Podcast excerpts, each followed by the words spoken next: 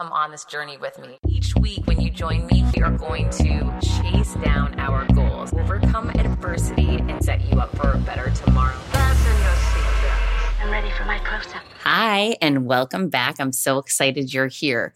Well, I have to tell you, first of all, this month, the first month of 2021, has gone by so incredibly fast. I don't know about you, but I swear it has been one surprise after another. And these have not been small surprises.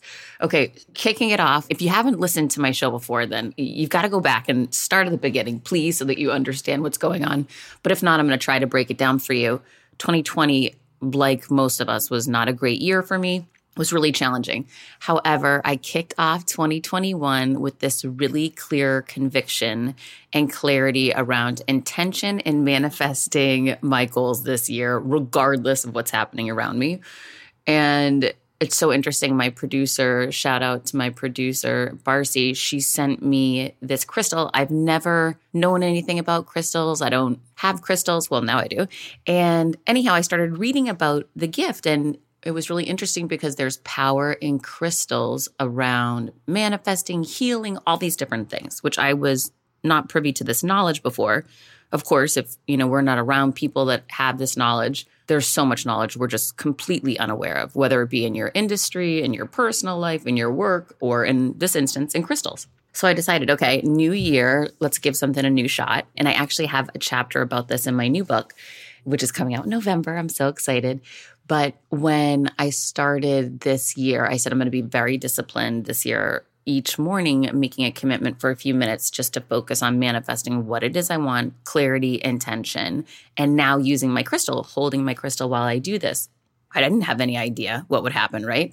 So just to kind of give you a high level, just off memory right now, the first couple days of January, Gary Vee highlighted his interview with me as one of his favorites from last year, which that came out of left field. I had no idea that was coming. I was super excited. So nice of him to do that.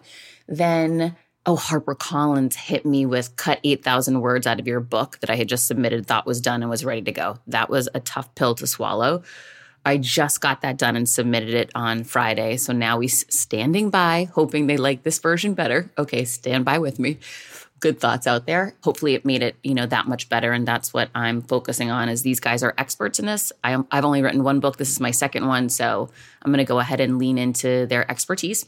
Got it done, hit the deadline. Hooray! Okay, next, what other crazy things happened and showed up? Oh my gosh, I was appointed to the board of directors of HealthLink, got a phone call from our CEO this week, and he let me know that we are now working on a documentary. So there's some crazy stuff going on with this opportunity that I never saw coming. I'm super excited about. I had some great calls with my team there this week. Super excited, and a new board opportunity is on the horizon right now and being considered for. Haven't nailed it down yet, but that's super exciting because I didn't know that was coming. What else happened? Well, something really big happened that I want to share. And I it kind of just right now, it's taking up a lot of space. So I got to share the story with you. So here it is. So a year and a half ago, I put a video up on LinkedIn. And it's important to know I started this process by taking action and putting content out into the world put a video up about some sales tips that I was sharing with people. A Harvard professor happened to see the post and he sent me a DM and said, Hey, great post on sales tips. Would you be willing to be a guest professor for my class at Harvard this semester? I freaked out because I could never have gotten into Harvard. I didn't I wasn't the quote unquote smart one. I wasn't the one with perfect SATs or great grades. I was the social one, the sales one. And I always saw myself in that designated lane, right? I'm sure you've got some label or lane that you believe you fit in. Blow up those lanes, live lanelessly. Come with me. Okay, but back then I, I still was living in the lane. Anyhow, I Googled the guy to make sure it was legit. I wondered if it was a friend of mine punking me but it ends up it's legit. So I message the guy back. We get on a call and I try to act very professional because I was freaking out. And I said, Let me ask you, John, why would you want me to be the instructor for your class? And he shares, he says, You know what? I'm an older white male. I have not been in corporate America in the arenas you've been in for years and you're female. You broke the glass ceiling. You are a chief revenue officer. You're, you were responsible for hundreds of millions in revenue, thousands of employees, et cetera. You've achieved so much.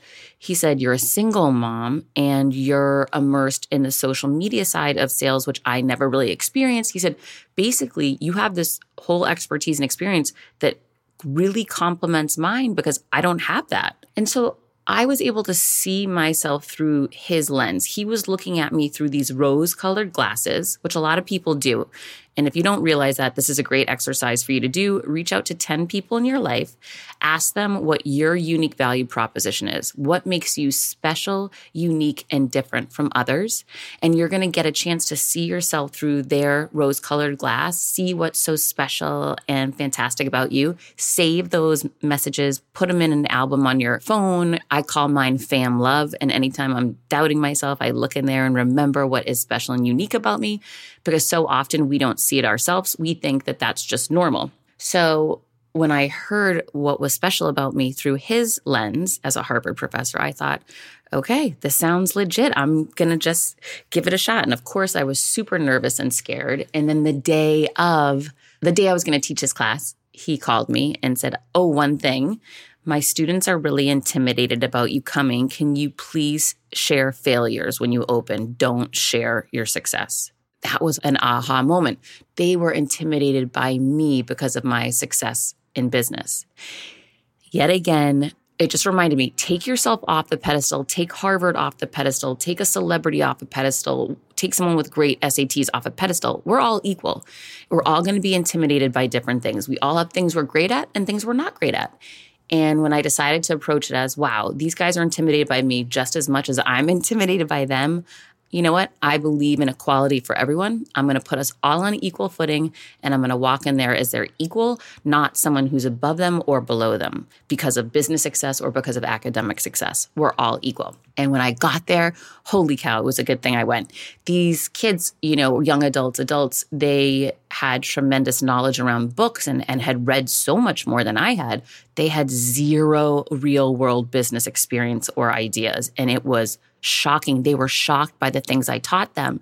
They had no idea but what really happens. They they haven't applied their learnings from books into the real world yet. And I think we all know here, books are nice and interesting. However, books just live on paper. That's not what really happens or or transpires when you're face to face in business dealings with people. So they needed me. And I felt so grateful. I was able to help them and add so much value. And the feedback I got was amazing. Anyhow, it's really important once you expand your network. I had expanded my network to a professor at Harvard. Now it's important to stay in touch with that person. Turns out along the way, that person ended up needing some help from me in a big way and I was able to show up and deliver. And I was happy to do it. I made a connection with him through another really important person in my network that helped him immensely. And it was all good. So anytime you can show up and help people in your network, you're going to want to do it, pay it forward.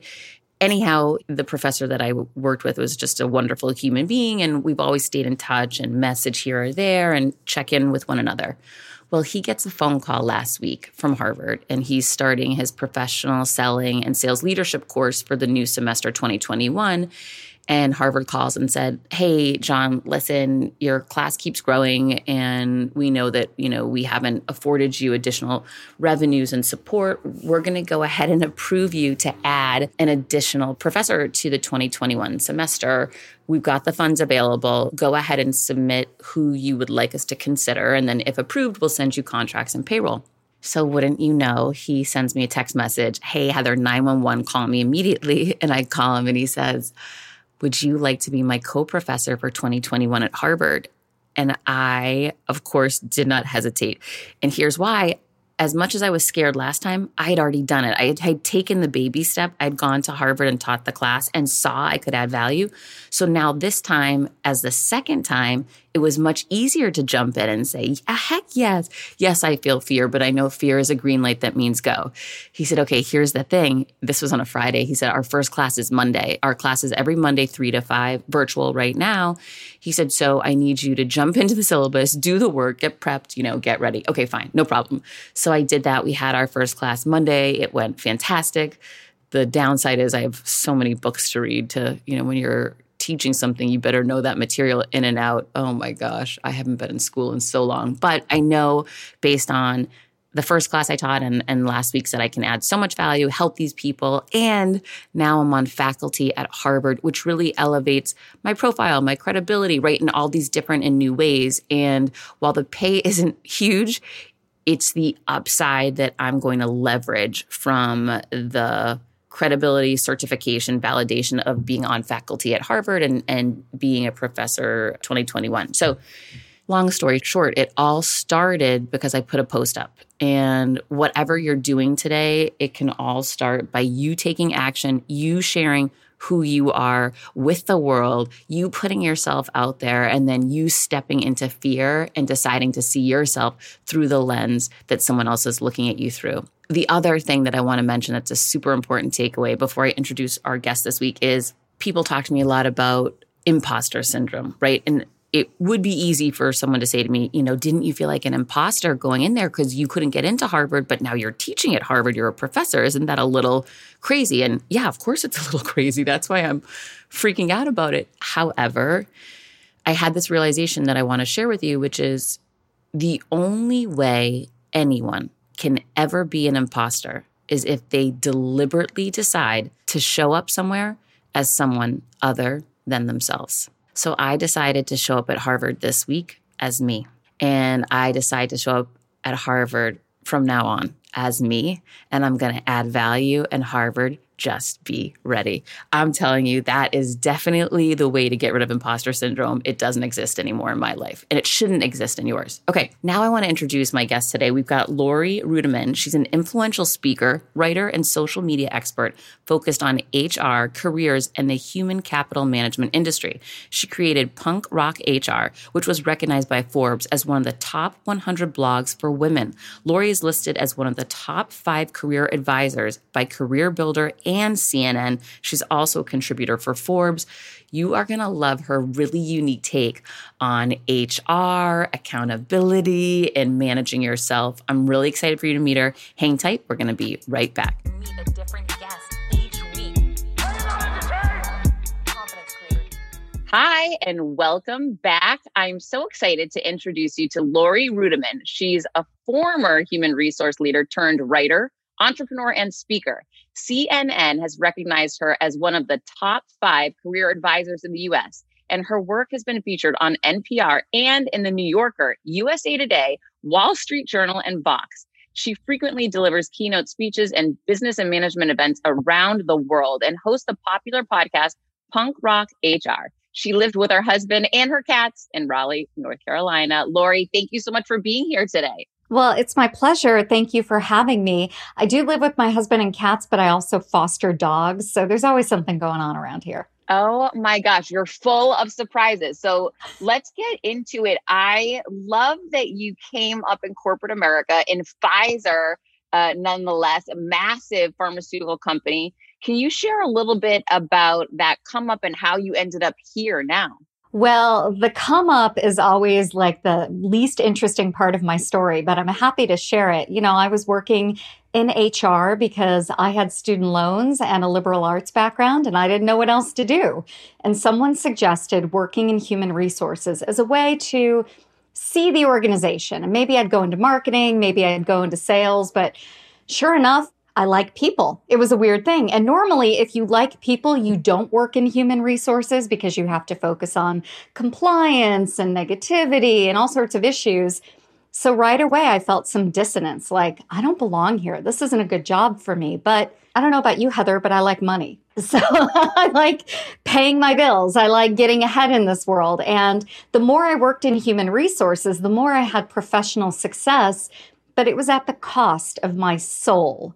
And it got to a point one night where I was in an airport. I wasn't taking care of myself.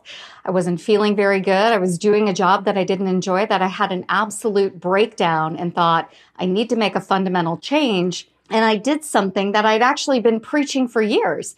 I believe that you fix work by fixing yourself first and I thought, oh my God, I need to take my own advice. I need to drink my own champagne. I need to work on me before I could even be good in the working world. And sure enough, I went down this rabbit hole of wellness and well being. And it turns out that if I love myself and I want to take care of myself, I can't work in corporate America. Wow. I mean, that's a huge epiphany because, and I so relate to this, Laurie, because like you, I was married to the paycheck. I used to call it golden handcuffs. You know, I didn't love the people I worked with or what I was doing, but I loved that quote unquote certainty of knowing that money's coming in. And yeah. I say, I say that because I got fired, you know, so it was very uncertain. Actually, However, I didn't have the courage to walk away. How did you get that? And I like that you used the word dissonance. You were starting to figure out, I don't belong here, but to actually know that you don't belong somewhere and then have the ability to make the leap, how did you bridge that gap? Well, you know, I would love to say that I told Pfizer to take this job and shove it because that's the drama. That's the story, the narrative that everybody loves. But it turns out I didn't have that kind of bravery or that kind of roadmap ahead of me where I can say, you know what, Pfizer, stick it and I'm going to do this. Instead, it was more of a slow roll. I knew that I enjoyed writing. I had been blogging on the side and I thought, you know what, maybe I can make a career out of this. So bit by bit, piece by piece, I tried to figure out all of that while still going to work. Which is why I really believe in this concept of being a slacker. Because what I did is I slacked off a little bit at Pfizer. I just dialed it back like 20%, 30%, and focused on that side hustle and still took my paycheck. And when I felt like I could launch with some integrity, when I had a little bit of money in my pocket, and when I asked for severance myself, I asked for a severance package. When I got that, I thought, all right, all the pieces are in place. I have a little bit of money. I have a little bit of confidence. I have the building blocks for a new business. It's time to go. So, you know, I would love to hear from people who said, take this job and shove it, and it all worked out for them. I have never seen that go down well. And I worked in human resources. I saw a lot of people just piece the heck out and leave that's not a good road for anybody. And I didn't want to make those mistakes. So you brought up the idea of asking for severance versus quitting. Can you give a little bit more uh, color on that? Well, when I worked in human resources, I saw all of these mediocre executives leave with packages. You know, they sat around either in their homes or in their offices for a year longer than they should have, and they were waiting to be exited from the organization because it was preloaded and built into their employment agreement. And I thought, I'm no different than a CMO or a chief people officer. Why wouldn't someone pay me to leave? And so I tested that by simply asking, hey, can I get a severance package too? You know, we can clearly see this isn't working out. I'm not happy, you're not happy, but I can leave with dignity. We can make this a win win. And they said, sure, no problem. So now in my consulting practice, I teach a more in depth way to do that. And I coach people on language, but I give some of that information in my new book because I want people to know it is possible to treat yourself like an executive, to put yourself first and to leave with a little money in your pocket. So, how did you go from leaving Pfizer to writing a best selling book? How, how does that happen? Well, you know, it only took me a decade, right? There's never an easy path to do anything. I mean, I started out slowly by writing and working on my personal brand. And I came up in a time of the internet where I didn't have as much competition. You know, everybody is out there now trying to be an influencer and trying to get their name out. And the one thing that I did that I advise all new people to do is to really work on relationships. You know, the first year of anything, you're never good at your job. You're never good at being an influencer you're never even good on posting photos, but what you could be good at is helping other people get their good stuff out in the world.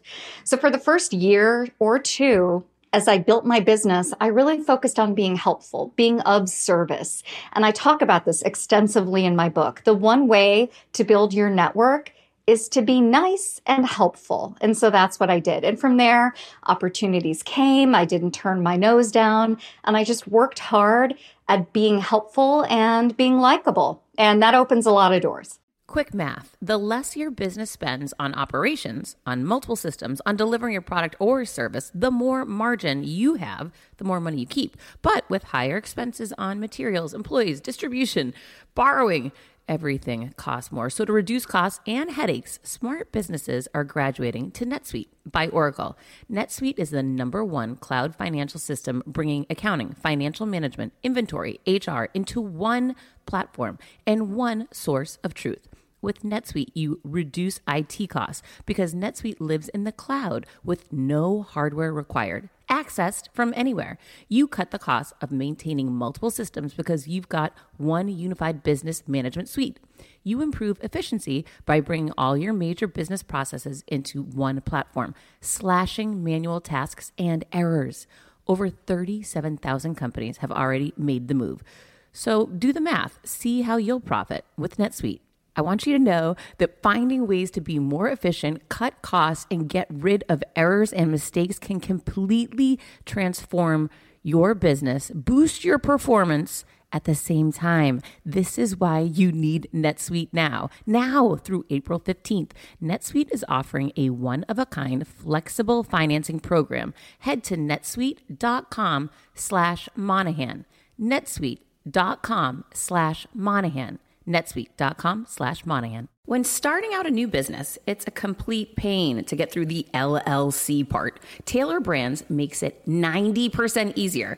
It's easy and affordable to get your LLC with Tailor Brands. Tailor Brands offers all the legal requirements for LLCs, such as registered agent, annual compliance, EIN, operating agreement, business license, and permits, and much more. Tailor Brands walks you through each step of building a successful business and has everything you need all in one place bookkeeping, invoicing, business licenses and permits, business documents, bank accounts and so much more.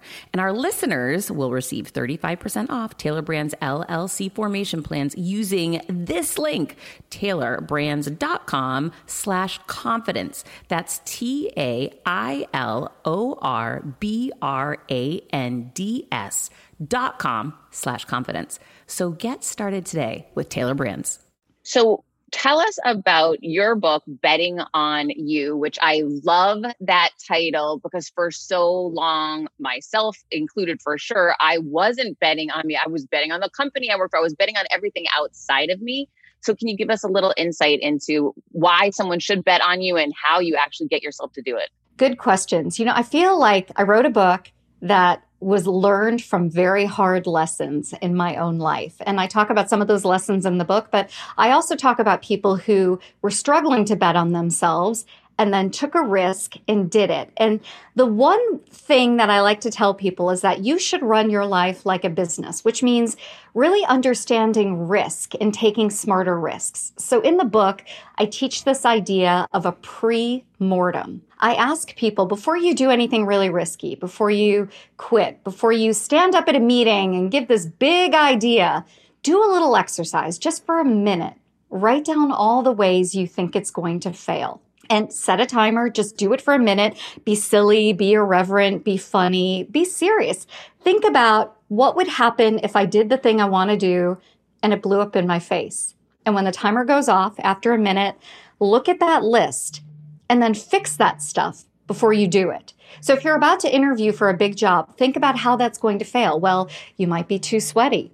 You might make terrible eye contact. You might babble before you go into that interview, use that list to work on those tasks, those skills. And if you work on it, you improve your chance of success by over 30%. That's research, that's science. Give yourself a competitive advantage by de risking an activity just like a company would. Wow, that is really stellar advice. And I had no idea in regards to that research. You know, so many people are afraid of taking risks now, given the climate that we're in, you know, the uncertainty around the pandemic, the uncertainty around the economy, the uncertainty around politics. What are your thoughts on taking risks when you're in, in an even more uncertain environment? Well, there is never a good time to walk away from a paycheck unless you're born of generational wealth or you've, you know, hit the lottery. It's very difficult to take a risk and bet it all. So you don't have to do it in big, huge chunks. I gave an example where I worked at Pfizer and created a roadmap, a plan to start that next phase of my life. A lot of people think, you know, it's not fair. I should be able to do the things I want to do in this job. How come I have to leave to pursue my passion?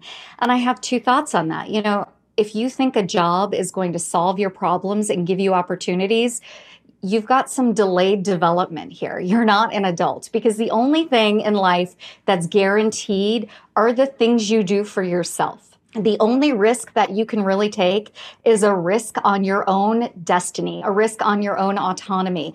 You cannot invest in a business and expect a return. You can only invest in yourself. So if you're in a job that you hate and you want more, you can go slow, but you can do it. You can create a plan. And I'm sorry it has to be somewhere else. That's terrible. It's not fair, but life isn't fair. So do the things you need to do to get through the day at this current job, but focus on that plan to go elsewhere, to do that thing you want to do, and really make a plan. Don't just dream, don't just complain, but think about the six steps you need to exit with dignity and grace and relaunch in a fresh and new way. And so I talk about that in the book extensively. People who feel like it's unfair that they have to go elsewhere because their workforce is toxic, their boss is a jerk, but you're never going to change that. I know this from working on the inside. You are never going to fix a toxic environment or a toxic boss. It's time to move on. Oh my gosh, that's so true. And yet again, I lived that one myself. I thought, well, I can focus on my division and I'll make the sales division will be powerful and positive and we'll build momentum and we'll have our own culture. And I truly believe that.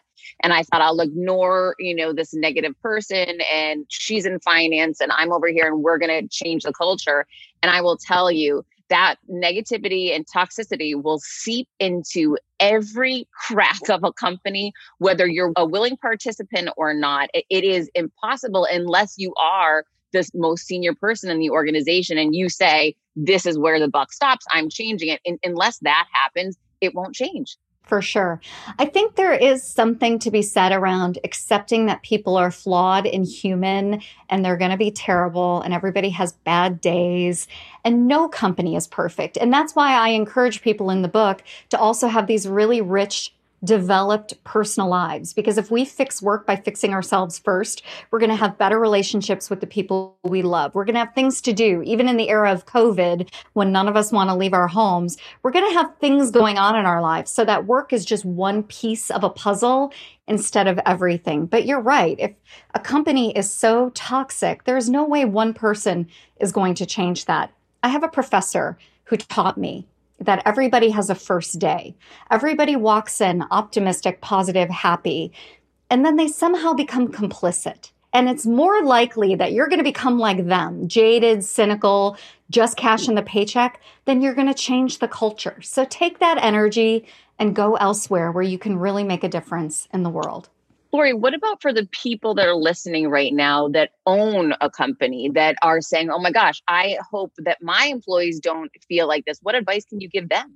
Well, you know, this is a really hard spot to be in because so often founders are myopic for their own culture. They don't have any idea or they make assumptions about what it's like to work for them, and very often they're wrong. So I will tell you that small businesses, uh, new businesses often suffer from culture problems the most because the owner is trying to do it all. The founder is trying to be head of sales, head of marketing, you know? And so one of the things we can do when we're founders, when we're owners, is ask really good questions to our workforce. How are you feeling? What's it like to work here? And then to listen, not to judge it, not to problem solve it, not to defend it. And it's very mm-hmm. difficult to ask these open ended active questions. So, not why do you feel the way you feel, but how do you feel? When do you feel like this? Where are you most successful? Where do you see the obstacles in your work? These open ended questions can really help us understand what it's like to work for us. And then, if there are culture problems, to bring in some experts and I know when we have to bring in experts, we have to invest. But if we don't invest early in our culture, it only gets harder. So true and so good. Thank you for sharing that. That was really good advice. I hope people are hearing that. It's sometimes very hard to actually hear and look in the mirror and say, I'm willing to take this leap, but hopefully they do. You bring up a point of defund the HR division. Like, what is the whole point of having HR? And I love this because I look back at my time in corporate America, and when you made that point, it really resonated with me because if we're actually leading, we don't really need HR. Can you explain that a little bit? You know, there's this conversation right now around defund the police, and it's very toxic and very political. But I think at the core of it, people are talking about let police do police work and then reallocate money to bring in the experts to help. And there are a lot of similarities in the world of HR. You know, technically, HR is just there to make sure the company doesn't get sued by employees. And yet, we ask HR professionals to be crisis counselors, to be corporate advocates, to do all of this work that they're not trained to do. They're like me. They have a degree in English. They like Jack Kerouac. They don't like all this legal stuff. But yet, they found themselves in a position to do work that they're not really qualified to do. So, why don't we take a fresh look at the HR function, really narrow it down to the core things that they could be good at doing, and then the let legal do their job. Let finance do their job. Bring in some experts when you need psychologists. Bring in some experts to do training and really have HR often act as project managers, which is what they're really good at. Kind of like air traffic controllers for the workforce, right? We need this. Let me go get these experts. We need that. Let me tap into my network and bring people in. But when we ask someone to be a jack of all trades, they're really a master of none it's such a great observation that somehow so many companies are missing the boat on. I love the work that you get into around boundaries and creating boundaries. That is such an important topic for 90% of the people that I come into contact with. Can you explain a little bit about what you tackle around boundaries in the book? This book is really based on a fundamental break in boundaries in my own life. I really felt like there was no time for myself, there was no time for good work, there was no time for personal lives. So, whether it's investing in well being and learning how to say no, because we're really guarding our physical, emotional, and financial well being, or whether it's being a self leader and taking individual accountability for our calendars, there is something really for everybody in this book. But I think boundaries at the core come from the fact that we're not confident in ourselves. We don't feel we have agency to say yes and to say no.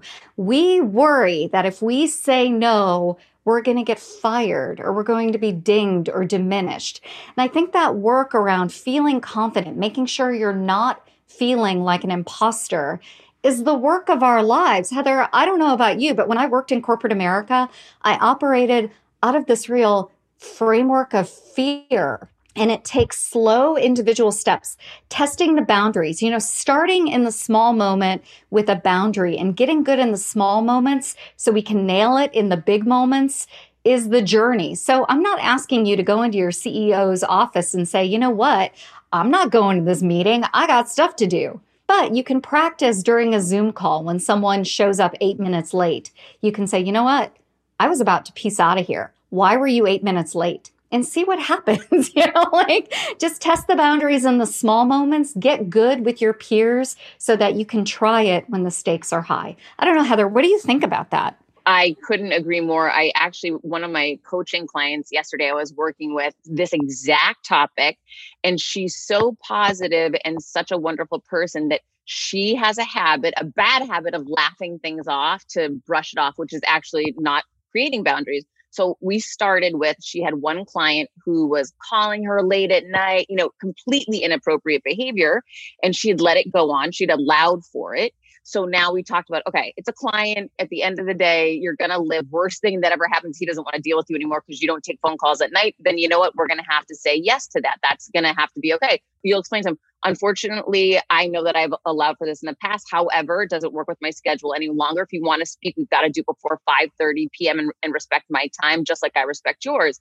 She had the conversation and the guy didn't flinch. It was fine. No. So she came back and said, Oh my gosh, I can't believe this. And she said to me, maybe this is something that I need to look at in all of my relationships. I said, oh my gosh, epiphany moment. Yes. Love it. So she Love said, it. okay, my boss yesterday said to me, I need to hire this person, but it's my hire and that's not the right person. I said, so how did you respond? She said, I laughed. And I said, okay, now how can we go back and revisit this with boundaries and like what are some of the questions that we can ask and how Yeah. can we allow him to know wait a minute you put me in charge of this position. Part of that is actually deciding on the people on my team. I really like the opportunity to see this through and pick the best candidate not just your candidate. Can we move forward in that agreement? So that's her new task that she's taking on. Oh, so good. so could, couldn't agree more that you've got to start somewhere to test this whole concept. And once you see, oh my gosh, I didn't die, I lived, I survived, then you can have that epiphany. Wait, I need to start applying this everywhere. What you're really talking about is so smart, Heather. These are rules of engagement, almost like a rules of the road. And we don't do this enough in our peer groups. We don't do this enough at work. We don't define common language and say, what do you mean when you have an emergency? And can we define emergencies a little bit better so I'm not getting a call at 10 o'clock at night? Or can we agree that if you do call at 10 o'clock at night, I'm going to answer because it's a true emergency. So I just love that what we're talking about at the core of all this is enhanced communications. That's what the rules of the road are all about. So I love what you did with your client. And frankly, um, I'm excited to hear about who she hires. The HR nerd in me is curious. when I started podcasting, an online store was the furthest thing from my mind. Now I'm selling my group coaching on the regular, and it is just so easy, all because I use Shopify. Shopify is the global commerce platform that helps you sell at every stage of your business, from the launch your online shop stage to the first real life store stage, all the way to did we just hit a million orders stage? Shopify is there to help you grow. Whether you're selling scented soaps or offering outdoor outfits, Shopify helps you sell everywhere from their all in one e commerce platform to their in person POS system, wherever and whatever you're selling. Shopify has got you covered. Shopify helps you turn browsers into buyers with the internet's best converting checkout, 36% better on average compared to other leading commerce platforms and sell more with less effort thanks to Shopify Magic, your AI powered all star. I didn't know what I was going to do when I got fired. Launching my own business seemed so intimidating. I didn't know how to set up a website, and I really didn't need to. Shopify does it all for you, and they make it so easy. It was that breakthrough moment for me that I realized I can do this. I can go to work for myself. Thanks to Shopify. What I love about Shopify is you don't need to have all this technology information ready to, you don't need to know how to plan and run things.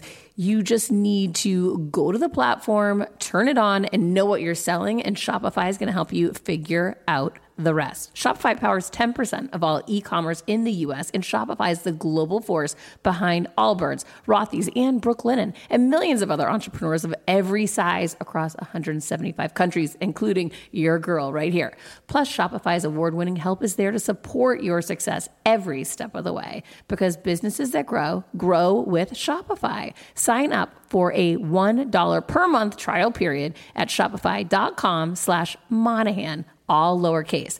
Go to shopify.com slash Monahan now to grow your business no matter what stage you're in. Shopify.com slash Monahan. No matter what stage you're at, they're going to make it easy. CBDistillery.com is giving you an exclusive offer and it's huge. Right now, you can get up to 30% off everything. If you've struggled with sleep, stress, or pain after physical activity, cbdistillery.com has a targeted plant powered solution just for you. I love hearing how many of you have seen improvement in your daily life thanks to CBD. So, if better sleep, more calm, and relief from discomfort after physical activity sounds good to you, you should explore CBD. Don't miss this massive sale and get up to 30% off your order.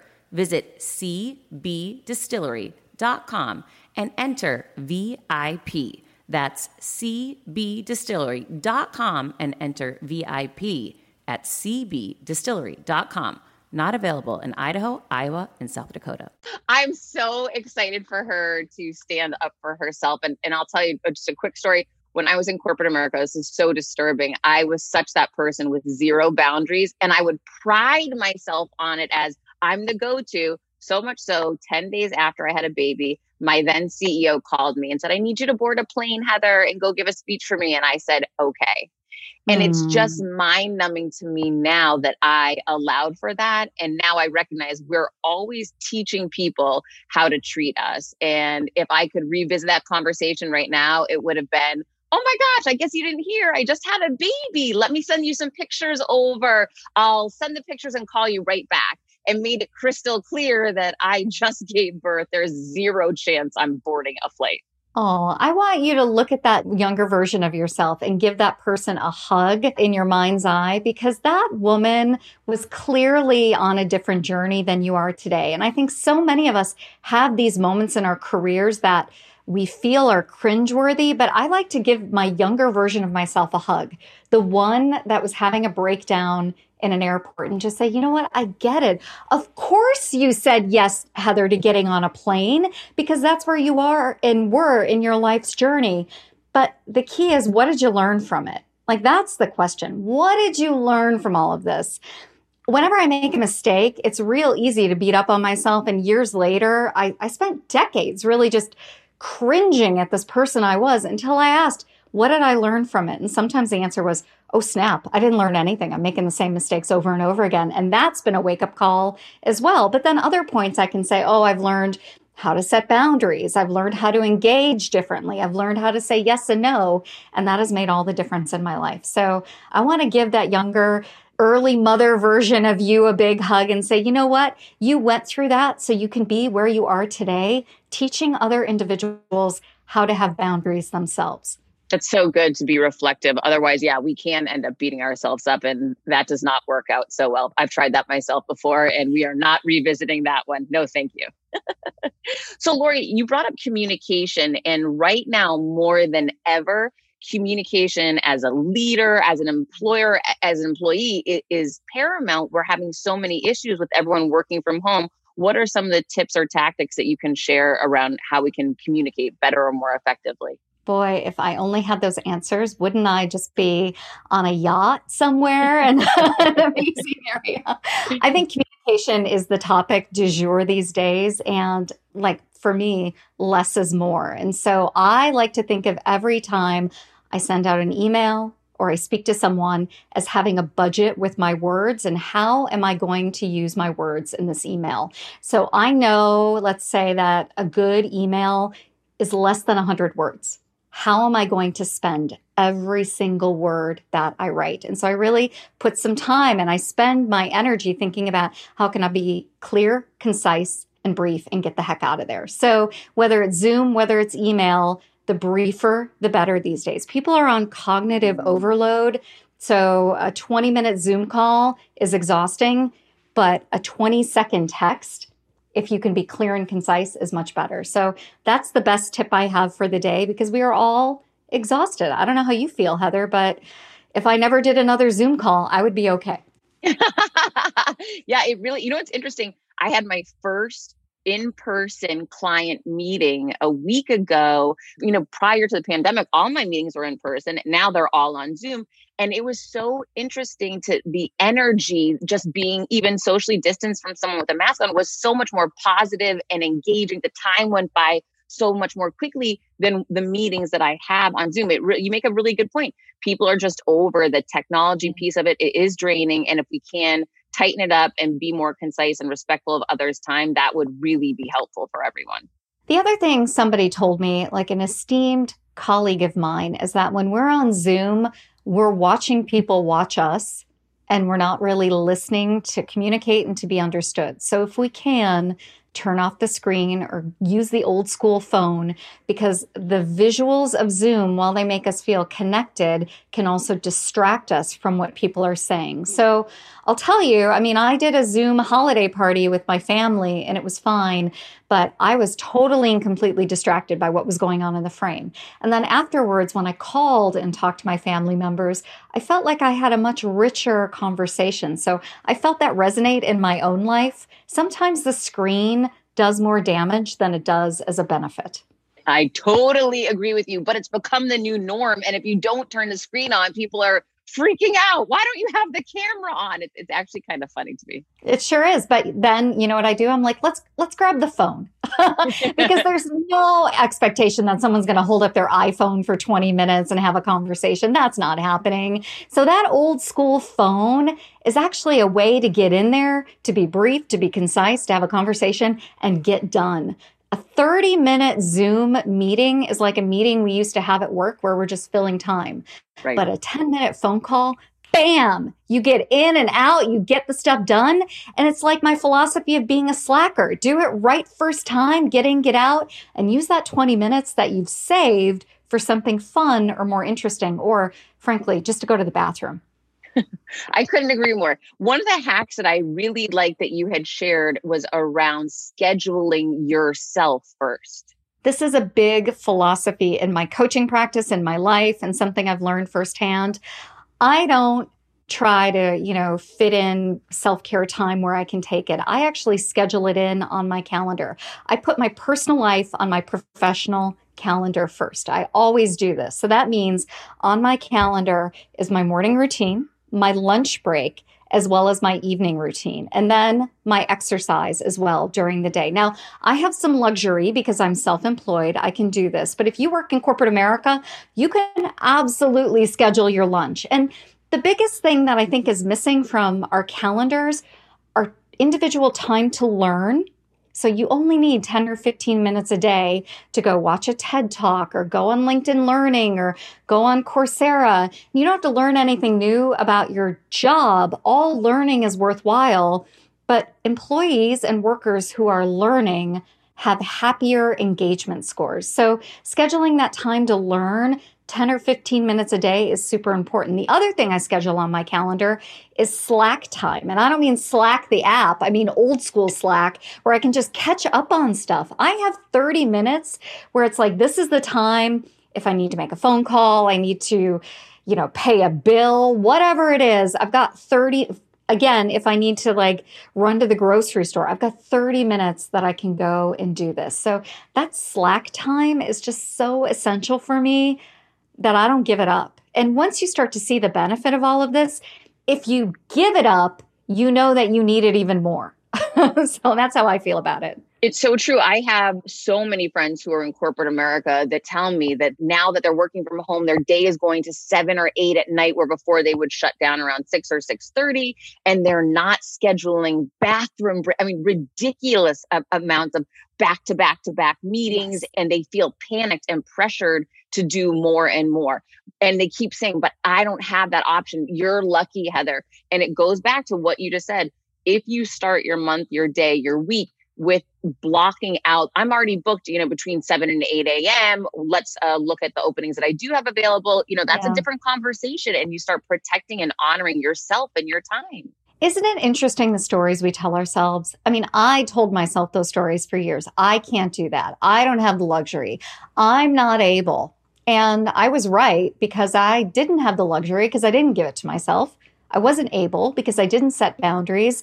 And I actually wasn't running my life in a way where if I did get fired, it wouldn't have wiped me out. Of course, it would have wiped me out. So until I started working on my physical, emotional, and financial well being and really giving myself the space and grace to set those boundaries, and you know what? Company be damned. I'm going to put in a bathroom break today. And if I get fired for that, oh, well, that happens. But until I worked on my confidence, my mindset, my scheduling, and also my finances, so I didn't fear getting fired, well, I didn't feel good about taking those risks. So this is definitely a journey of a lifetime.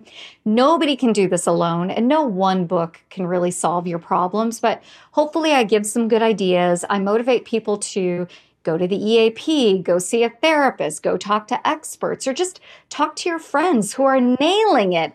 Ask them, what are they doing? How are they getting it so right?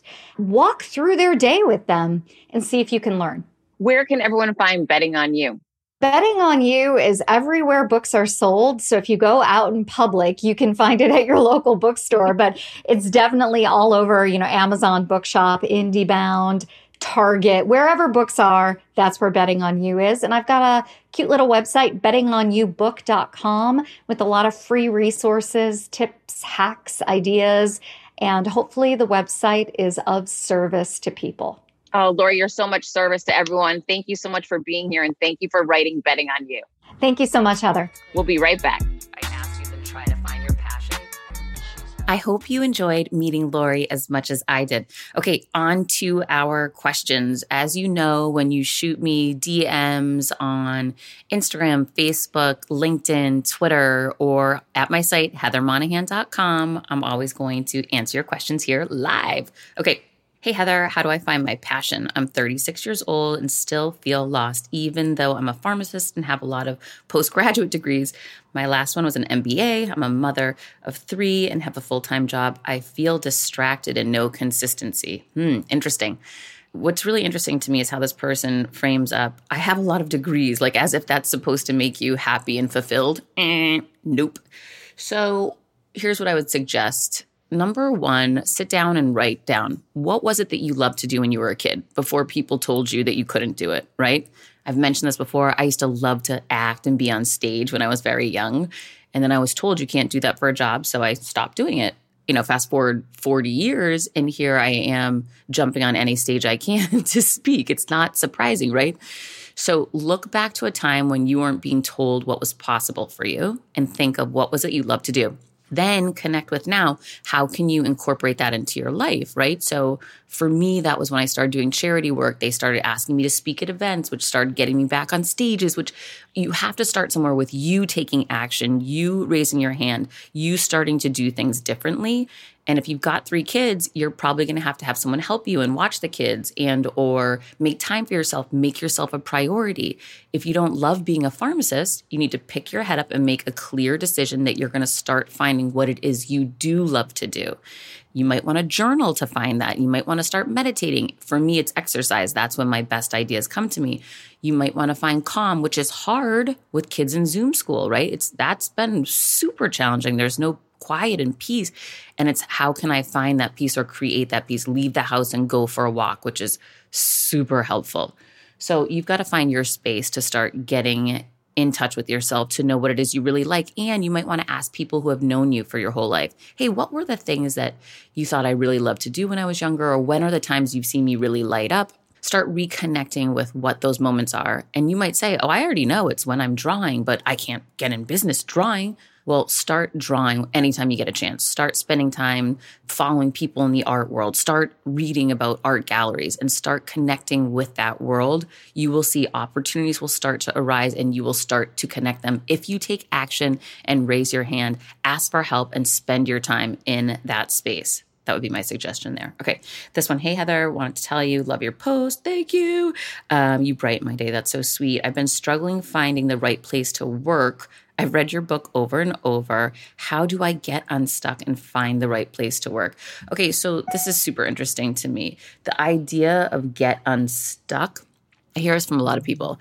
So you're probably in a rut or a routine. And let me give you an example. So for me, I was working out during the pandemic at a park outside. And well, it was so fun because I love being outside and I'm grateful for that opportunity. I heard that Soul Cycle opened up on a rooftop and was having a socially distanced class up there.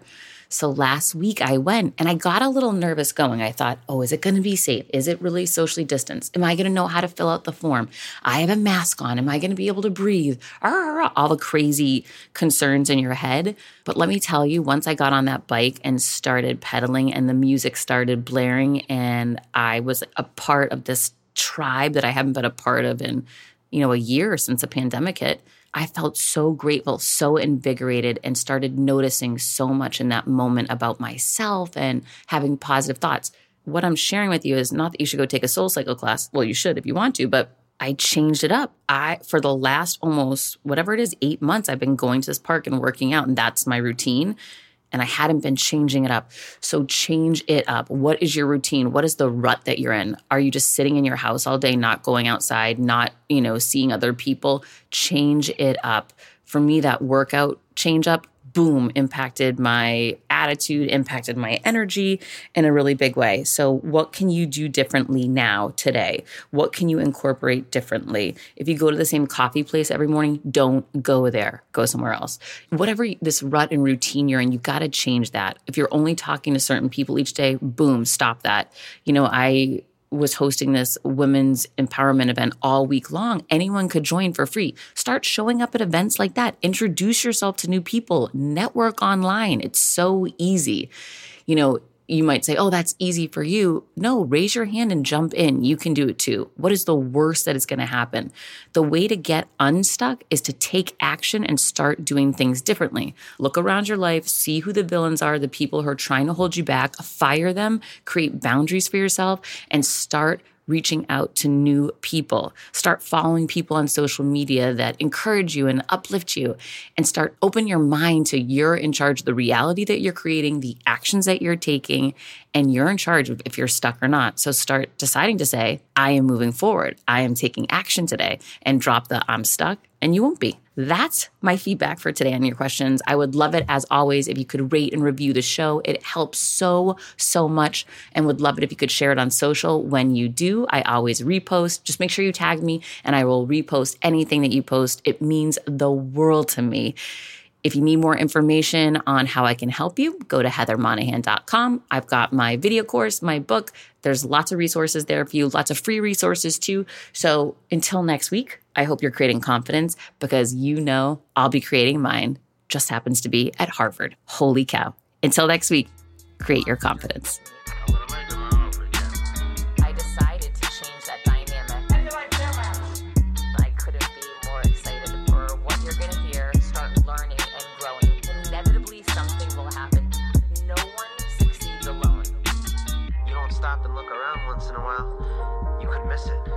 On this journey with me.